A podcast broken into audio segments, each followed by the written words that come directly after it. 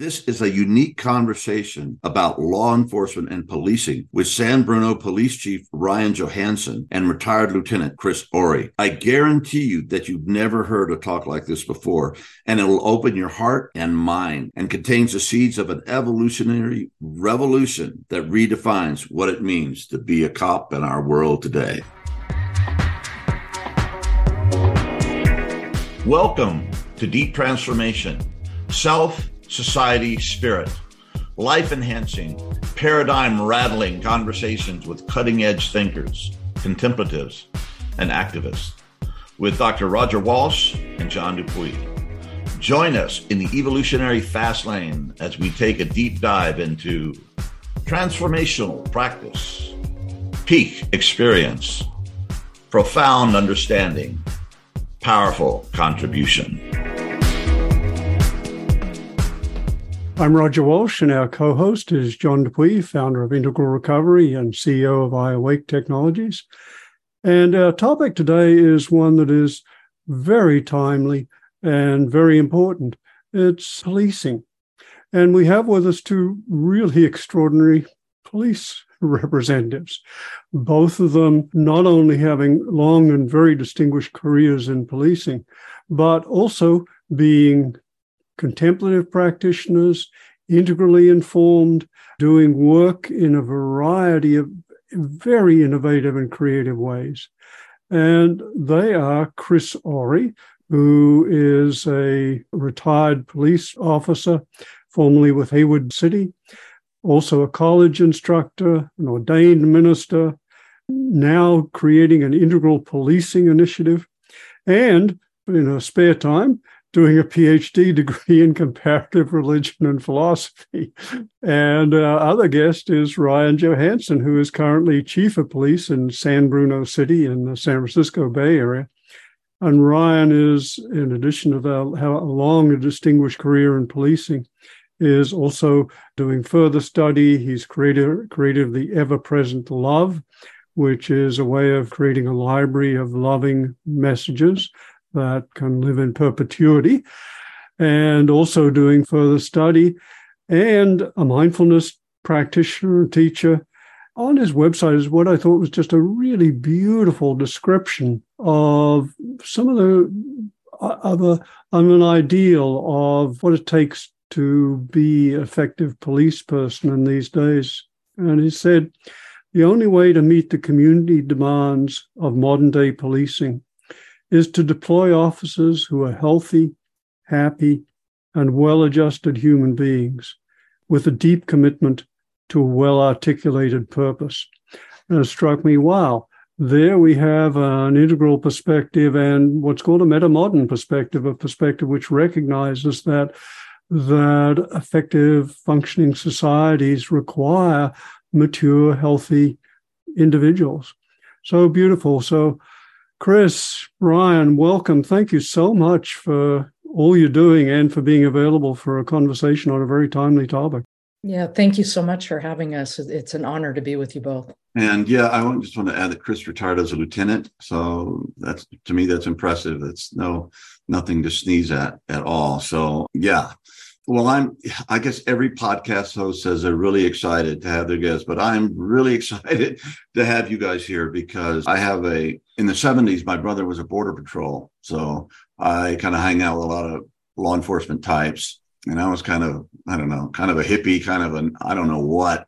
But at, at a certain point, that didn't work for me anymore. So I joined the United States military, the Army, and became a uh, military policeman and then an investigator. So I have a background, and often in integral circles, this is not what we talk about.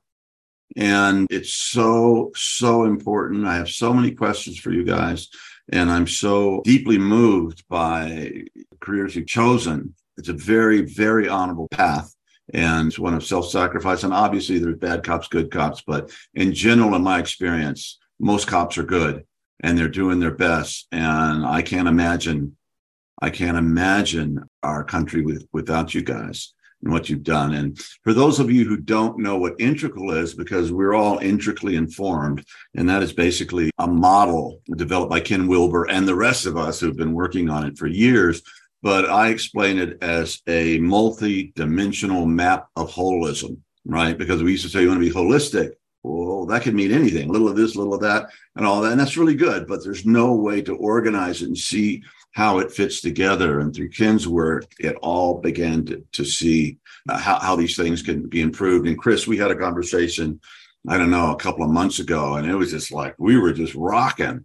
I'm so excited about this stuff. So I just wanted to say that. Oh, and I wanted to put in there. I found this. I dusted it off. I don't even know dusted it off, but that's that's me a couple of years ago as uh, as a young military policeman, and uh, I almost I, that almost became my career, but it didn't. Anyway, I just want to say it's a real honor and privilege to be here with you guys. I have a lot of questions. How do we want to get rolling here?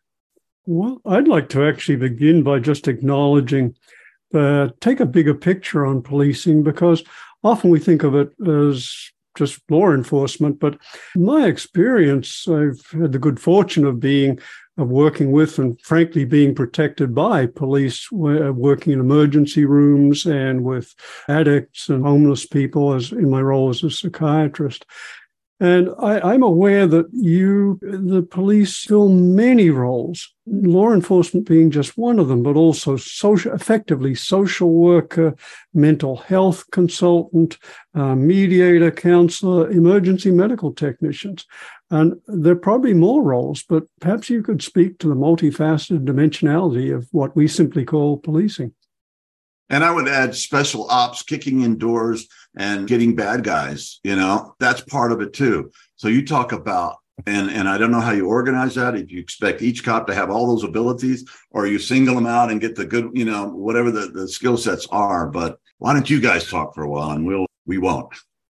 Yeah, I'd like to just briefly respond because Ryan uh, gives the most amazing answer I've ever heard on this, especially in these times where uh, the communities are really trying to take some duties away from policing and and think that police should just stick with law enforcement.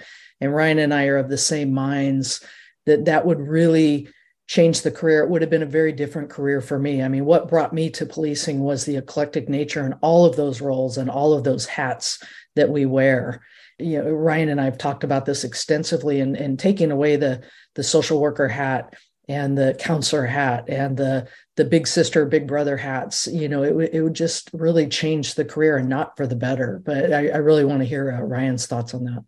I'm not sure i could articulate it a whole lot better than than you did chris. I'll say roger that i really appreciate sort of the setup there because i actually don't like being referred to as law enforcement. I, I think that even the use of the term in this very general sense it totally underplays what we actually do every day and for your average police officer in, in the modern era, law enforcement is actually probably the smallest portion of what they spend their time doing.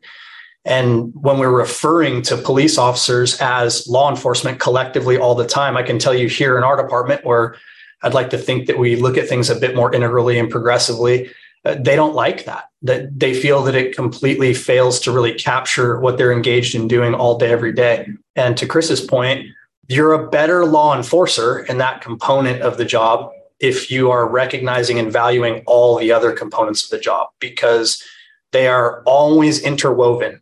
You are not able to separate them and do this job appropriately. You may be enforcing a law, but if you're failing to look at the social elements and all of the factors that are playing into this violation that occurred that you're now called out to deal with, you're going to miss infinite opportunities to make an actual difference.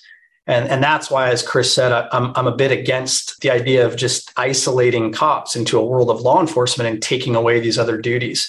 There's also a whole other piece that we could get into where I think part of the mental health and well being of police officers necessitates them continuing to engage in wearing those other hats because you've got to have some success stories and some joys to carry with the heartache and the suffering that comes with wearing this uniform for 30 years. And if you take that away from cops, I think the end result for society will not be what any of us want. Well, you're right, Chris. He gives a beautiful response. Thank you, Ryan. That is that is a very very comprehensive and very beautiful. And I had not thought of the importance to the police themselves of having these other other roles and the fact that yes, these other roles would be more fulfilling for them and make for them their health and well-being, etc. But that's good to that's very valuable. Uh, along with this factor that the police have so many hats, it seems, again, I want to take a big picture perspective here. It seems that the police function as a kind of societal backstop. That, yes, we have a democracy and there's a lot good here, but our society is failing a significant percentage of its population. And there's extraordinary inequality, poverty, addiction, mental health issues with inadequate treatment, et cetera, et cetera, et cetera. And it seems that the police are, of necessity are functioning as a backstop for society's failures, dealing with the of necessity with the homeless, dealing with an enormous number of mentally ill on the streets, domestic disturbance, drug addiction, etc. Perhaps you could speak to this way in which you're kind of the society's last resort. Yeah, Chris, do you want to start with that one? No, go for it, Chief. Uh, I mean, I don't, I don't know that I could have. I've never heard it articulated that way, but it's really quite brilliant. What's interesting about it is, I think it's a role that the the good cops. I'm not sure how to make that distinction. But I think it's somewhat important to make it embrace that role, which is one of the reasons why I have to disclose my bias probably right away. And that I love police officers, and I don't use the term lightly. I love police officers. I think that the majority of police officers are exceptional humans. That they are willing to engage or to endure uh, tremendous suffering on behalf of others, most of whom they don't know and will never actually get to know. And many of whom a lot of society has simply decided to bypass and would prefer to not even see. And so I think the fact that most cops are willing to embrace this role as a backstop, you know, sort of a, a last sponge to absorb uh, all that society has to hand out uh, when it's not really clear who else is supposed to handle it. There have been a lot of police executives who've pushed back against that right? Saying that there's all these things we've started to do in the last 20 or 30 years, the scope of work for law enforcement policing has vastly expanded. And they'll complain about it. That, well, you know, this is really difficult. We have strained resources, and how are we going to handle all this? But you know, similar to my first point, I think it's a role that we embrace and should embrace. That some somebody's got to be there to do that. And again, if we're putting out police officers who are not just law enforcers, but are healthy, happy, well adjusted individuals, compassionate people who see and embrace that role. It's one that I think we we actually serve quite well in. And that's an area that's been challenging as a police executive is sometimes the narrative is not necessarily backed by fact. And things that we might suggest taking away from police if you look at it a little bit more objectively we're actually quite good at. Uh, and I, and I think mental health intervention is one of those spaces. There's a lot of things said about maybe we shouldn't have cops with badges and guns responding to mental health emergencies, but most of them are just that at the beginning they're emergencies. So who else is going to respond out and make sure that you know relative safety can be restored before we take on the rest of what needs to be taken on? So yeah i think that this idea of a backstop is i'd, I'd like to be able to play with that a little bit in my mind because it's quite brilliant and i think that most cops would enjoy and embrace that philosophy yeah, well, perhaps we'll come back to it. Chris, did you want to comment further on? It also points to the balance that we take in the community and working with other agencies. I mean, there's so many amazing agencies out there that are doing important work and more long term. You know, police officers respond and have to get things under control, but we don't stay with families and people and people suffering long term. And, you know, to be able to work with those agencies and other first responders you know is really really critical and I, police officers do it very well. And police officers are happy when when somebody with more expertise on homelessness for example shows up to take a more long-term approach. And you know it this is where integral comes in. It's all about having balance and understanding that we we cannot just send civilians without the kind of experience interacting with volatile people into a situation expect them to handle it yet to have a police officer who's well trained working with a long term professional is the best of both worlds. Yeah, certainly been my my experience as a as a mental health professional. Having police backup has been possibly life saving. So yeah. Well, when I was an MP, they told us that more MPs died going to familiar altercations than any other single issue. So when you go into these things, you know, we have a, a country that's armed to the teeth. Everybody's got guns. I think uh, probably California has the strictest gun control laws of any state besides maybe New York. I'm not sure. But that it didn't always used to be so much. And so when you go into these and you don't know what's going on, you better have somebody who who knows what they're doing and can handle themselves if there is violence and you have to protect others from, you know, somebody who's lost it and is armed and is getting ready to hurt people. So and and I wanted to ask you too, something I'm very interested in is do you feel that your police academies and, and, and your police departments were both kind of south of San Francisco in that area? Is the training adequate? And how long does the academy itself last? And how's the state of things in training? And I imagine that, that screening also individuals would be a big part of it. And that's also done at police academies. You see who has it and who doesn't. So how's that going? when I was in the police academy in 1987, I'm much older than Ryan. It was a 12 week police academy, and most of the veterans in our department thought, What the heck are you doing for 12 weeks? You know, and now it's at least six months. And I imagine some veterans are going, What are you doing for six months? You know, I don't think there is enough training to get every cop ready yet the training in california is you know quite amazing what i would like to see is to bring some integral into the police academy training into the hiring process into the field training process because any police officer knows that what they learn in the academy you know it's just it's like taking a sip of water out of a fire hose and it's really the training you get from your fto on the street that's going to make a difference to your career. And the training you get when you become a sergeant and a lieutenant and a chief et cetera you know to have a more integral response. So the, the training is very good in so many ways. We've added so many components. That's why it's gone from three months to six months for example. And yet i think that there are some things that we could interject especially from an integral perspective that could make it even better and you know i've been retired for uh, six years so you know ryan will probably have a more updated version of that but you know it, it it's something we're definitely looking at with integral policing yeah, I think you pretty well covered. I mean, the academies are six months here in California. I have done a lot of training around the country and traveled, and that's not true everywhere.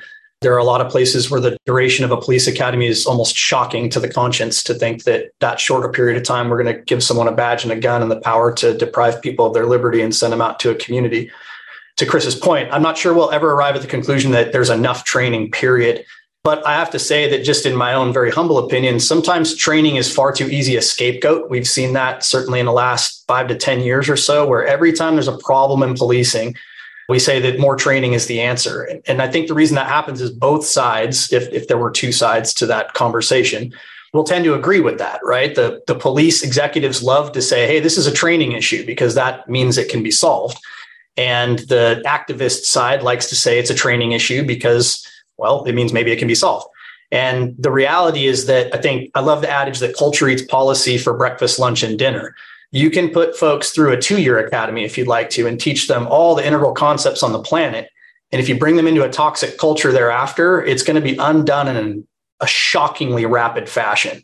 And they will immediately acclimate into the culture that they are being asked to acclimate to and quickly erase the things that we teach them to do.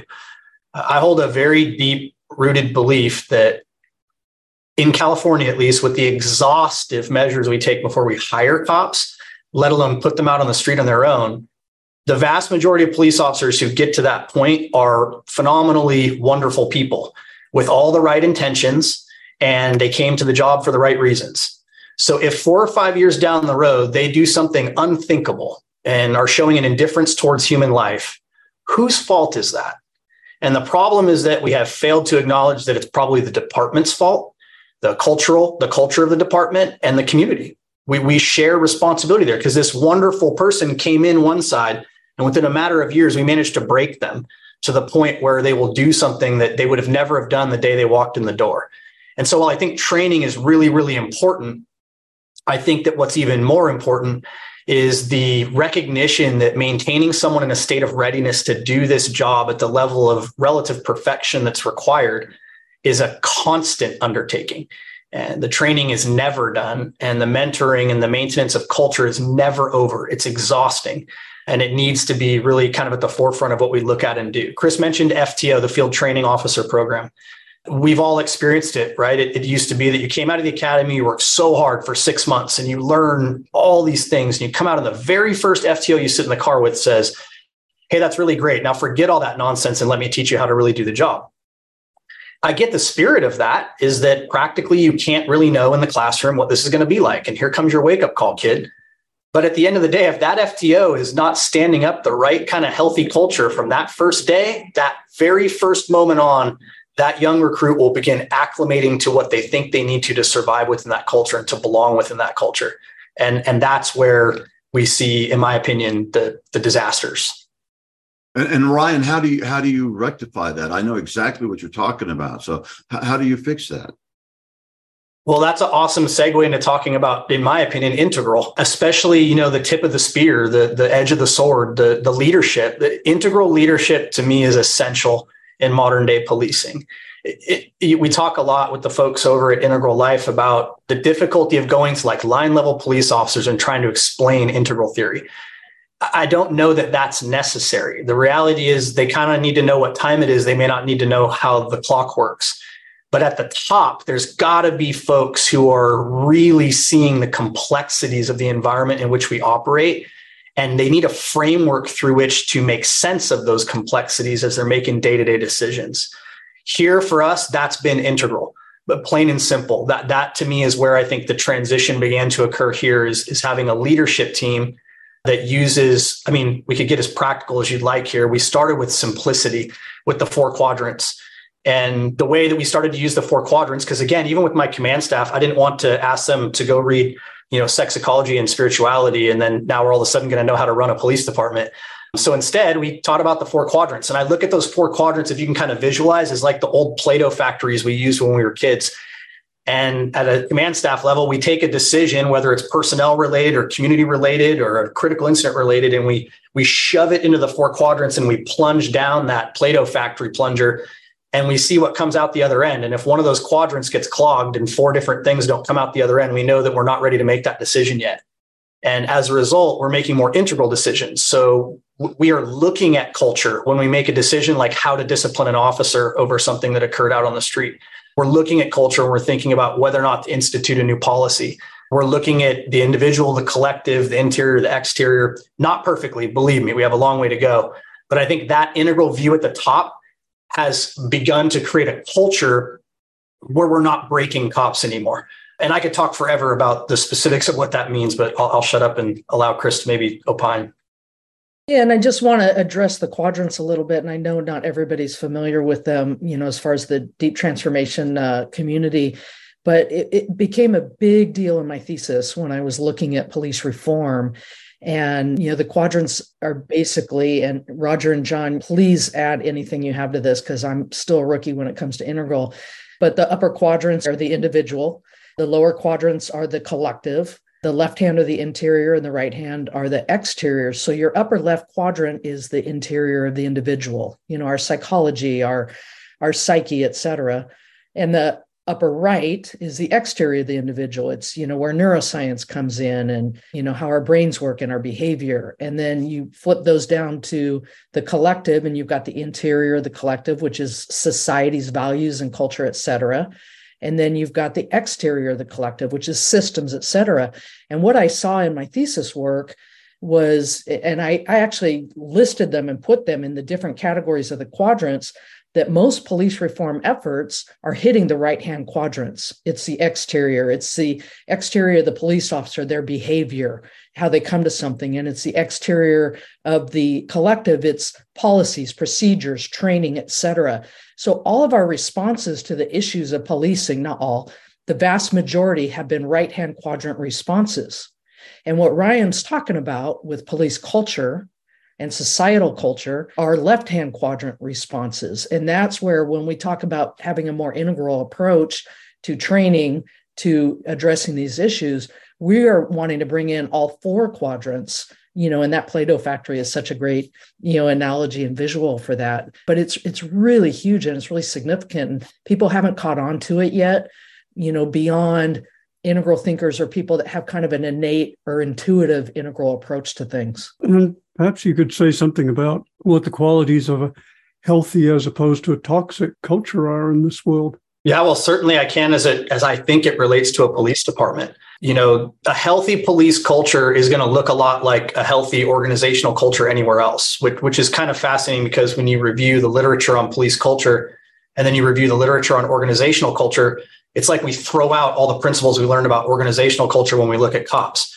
And, and we just think that it's so inherently different. And, and it's not actually. We face different challenges, but if you embrace the idea that a culture is the result of how a group chooses to cope with its shared challenges, which I think most the literature tends to agree on, then we're just another organization. It's just that we have slightly different and in some cases more profound challenges than than some other professions or organizational groups. Ryan, I'm sorry. Before this, uh, I've got to get this in. You, you, you, you finished the last time you're talking with the phrase "breaking cops." Could you say a little more about that? Yeah, and I think like it's actually there's overlap here in those two questions because you know if if the idea and I really believe that if the idea is that we wonderful people come in the front end and somehow over a matter of however many years depending on their experiences we break them then the coping mechanisms how we teach them to cope with the challenges of the job uh, becomes central. It not just to their own individual success but to the collective to the collective culture to how we identify as a group. And so what we've chosen to focus on here is making sure that in advance of trauma, we are providing the right tools and mechanisms to cope with the traumas of this job that are going to be inevitable. And, and we're coalescing that with a change of concept in I think as we started to talk about officer wellness over the last decade, it was similar to how a parent looks at protecting their kids. You want to shield officers from trauma. This will never happen at some point there has to be a segment of society that is willing to stand in front of and with the traumas of the human condition. And so we try to teach cops that there's sort of this mathematical equation right? The goal here of our wellness program is resilience because you have to be incredibly resilient in order to do this job and to do it well and to survive. And the mathematical equation for resilience that we use here that everyone here is familiar with is it's trauma plus integration equals resilience so it's very easy to see, of course, integration, right? You have to integrate your life experiences, whether that means, you know, at some levels, professional counseling or contemplative practices or a whole litany of things. But the thing that gets ignored is the value of the trauma. And without the trauma, there's no friction. And without the trauma, there's nothing to integrate and there's no resilience. And so we're learning to embrace the trauma of the job, understand that it's sort of a rite of passage as long as it's properly processed and integrated. And that's been the bigger challenge because the culture in policing is, you know, put up and shut up, be tough. You, you, should not sit here and talk about how that call you went to last night has really messed with you and you're having trouble sleeping or you went to that SIDS case and now you you can't leave your child alone to sleep in their crib. You're walking in there every five minutes. Those things were just sworn off. You don't talk about them. Instead, you go have a few beers with the boys. You pretend like it never bothered you and you go right back to work. And what we've done here is embrace the fact that that's just flat out ridiculous. It doesn't work for any other group or culture, and it's not going to work for cops. And we have normalized, and I'm happy to talk more about how the better ways of coping with the traumas of this job. So if you embrace the traumas and then you understand, like we've got a deep rooted peer support program, we've got completely anonymous counseling services. So none of the stigma that comes with EAP or working through workers' comp when you've had a difficult uh, run of something. We've got truly, completely separated confidential counseling you can go to. I literally just pay the bill. I have no clue who uses it, how often they use it, when they go there to use it. We've got on duty exercise time. So everyone's got a full hour every single day at work to physically work out the traumas of the job. Everyone's got wellness time during every single shift where they can go into the wellness room. And we've provided a full three and a half day mindfulness intensive for every single officer. So they learn some of the base practices for how to sit with the traumas and integrate them and reflect upon them. Yeah, so those are just some of the things. But I think that when you talk about a healthy culture versus an unhealthy, it has to do with the same thing, this, these coping mechanisms. So bringing the interiors into policing, if you will, and the four quadrants. Not only do you have to have everything in the exterior squared away, but you have to pay attention to the interiors. And that obviously will help your police officers to have more presence, that when they show up and people will feel that and they'll know that an ally is showing up. In the, the apprehensions that I made, I was always very, very respectful of the people that I was putting in handcuffs. It was just, you know, who I was.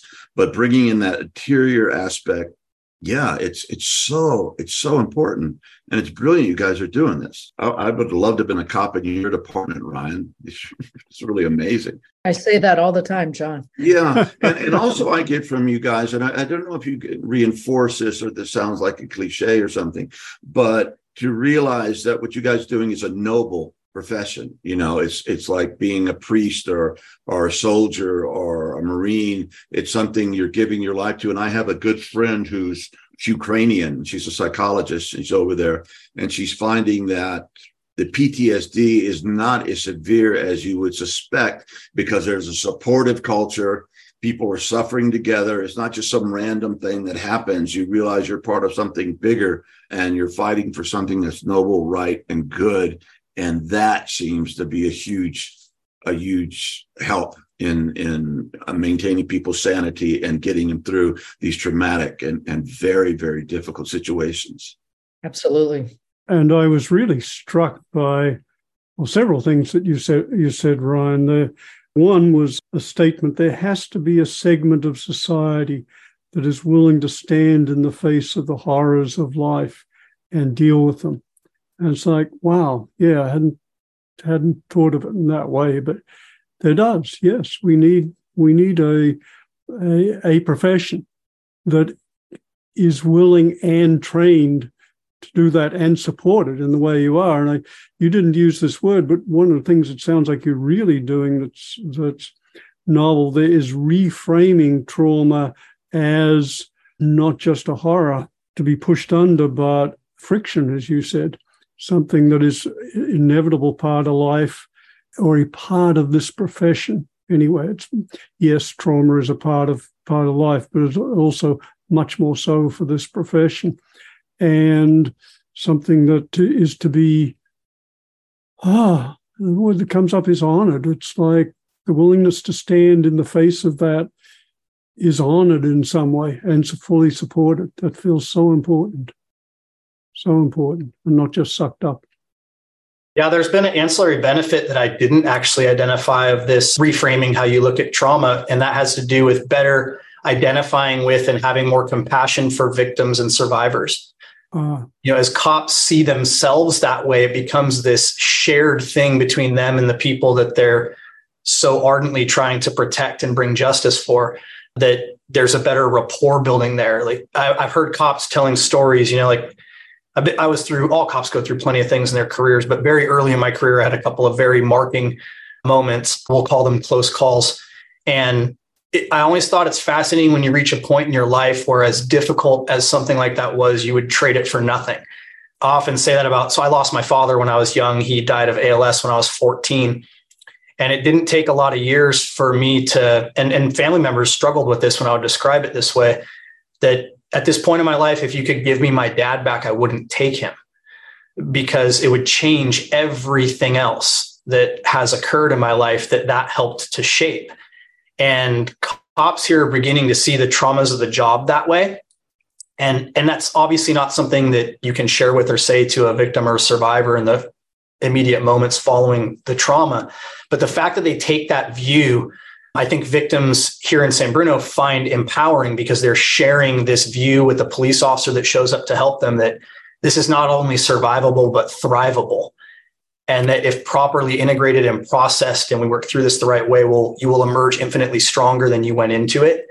And a lot of times we find that that's the power people need to to thrive through these incredibly difficult experiences, right? The cops are experiencing them, but what's more traumatic, I think, for the average cop is they're watching humans experience those things all day, every day. So an officer may, I've been a cop for almost 20 years, I've been shot at twice. That trauma is so small compared to the 24 to 35 calls that an average officer here will go to today during their shift and the suffering and trauma they will see and vicariously experience there. And so, if they're taking this overall view of trauma differently, I think they can share it. It's not just how they process, it's how they teach others to process that's very helpful. I hadn't even thought of that. I, I, had thought of the trauma that police would have inflicted on them through being shot at, etc. But I hadn't realized, of course, the vicarious trauma, the witnessing of the suffering, the injustice, the insanity of so much of the worst of life. Yeah, that's a lot. I think most cops will tell you that trauma is worse. There's a, a, really great survey a few years back. I think it may have been done by Cal Chiefs, but I'm not positive. That was aimed to identify the the top sources of stress for a police officer. And you take a moment to think about like what a police officer does every day, and you would think it would be very easy to identify those sources of stress. But the first one, every single time they do a similar survey, is always the same crimes involving children as victims.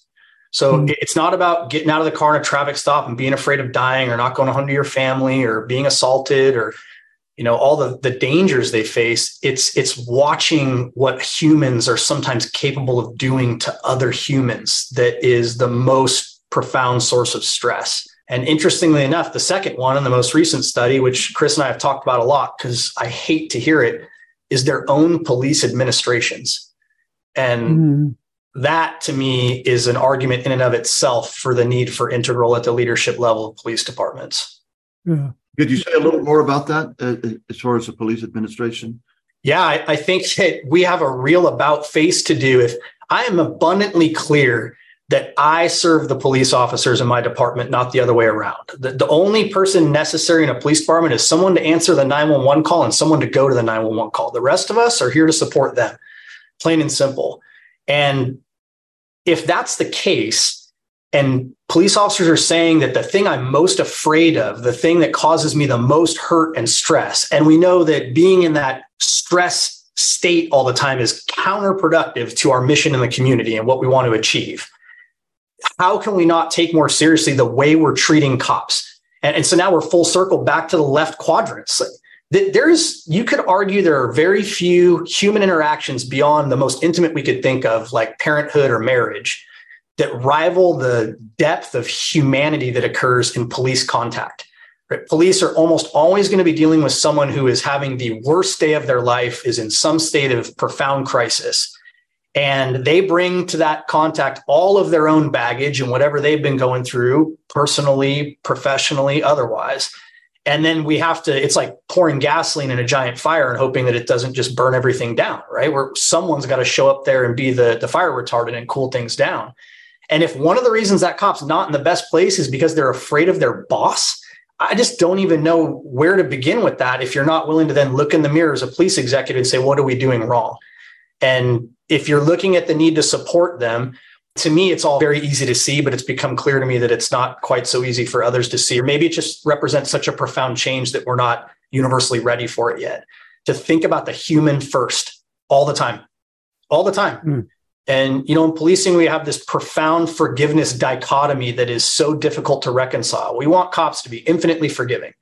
Uh, go out there, it doesn't matter. This person just, just killed their child. Treat them with respect and do the best you can to do your job.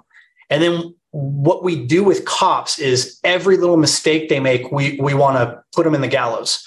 And you can't, that's not how life works. That double standard doesn't work. And so I think that's getting to the core of what this disconnect is and why cops fear their administrations. They honestly think that they're going to do the best they can, but something's going to go bad, as it often does in this line of work, and that their administration is going to hang them out to dry, publicly and otherwise. And as a result, they're terrified to go out and do their jobs. They feel unsupported, and, and that's a problem.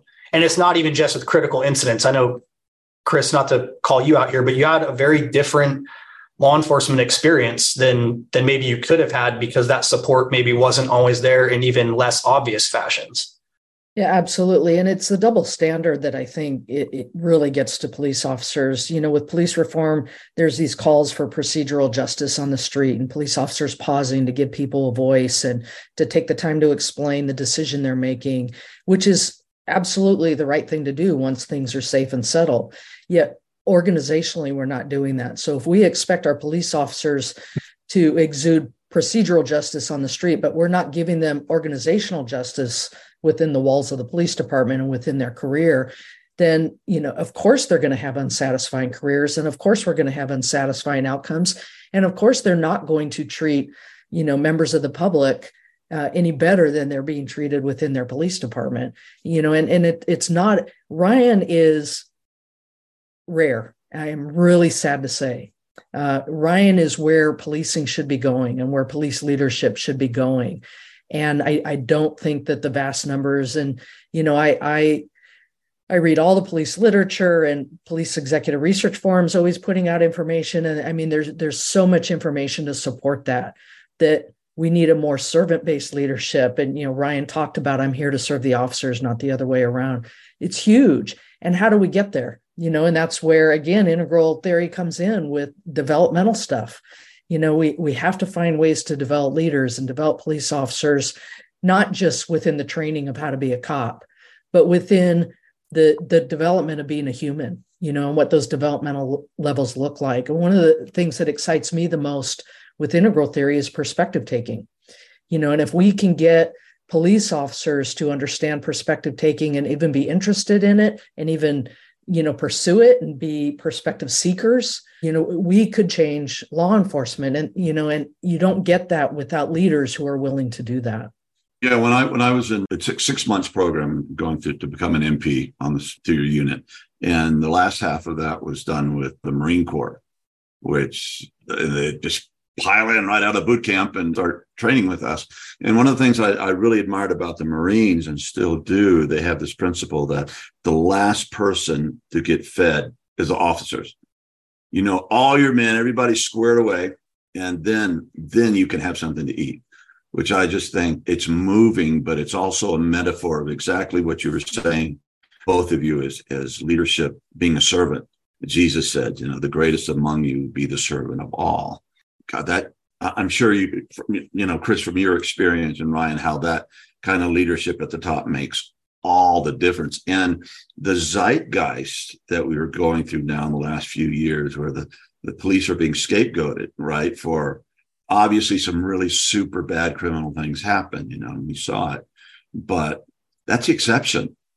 You know, I, I think it's a very strange time, you know, and in conservative politics now, they attack the FBI, they attack the DOJ, the law enforcement becomes the bad guys. And it's like this through the looking glass period. Politically, things have changed so so rapidly.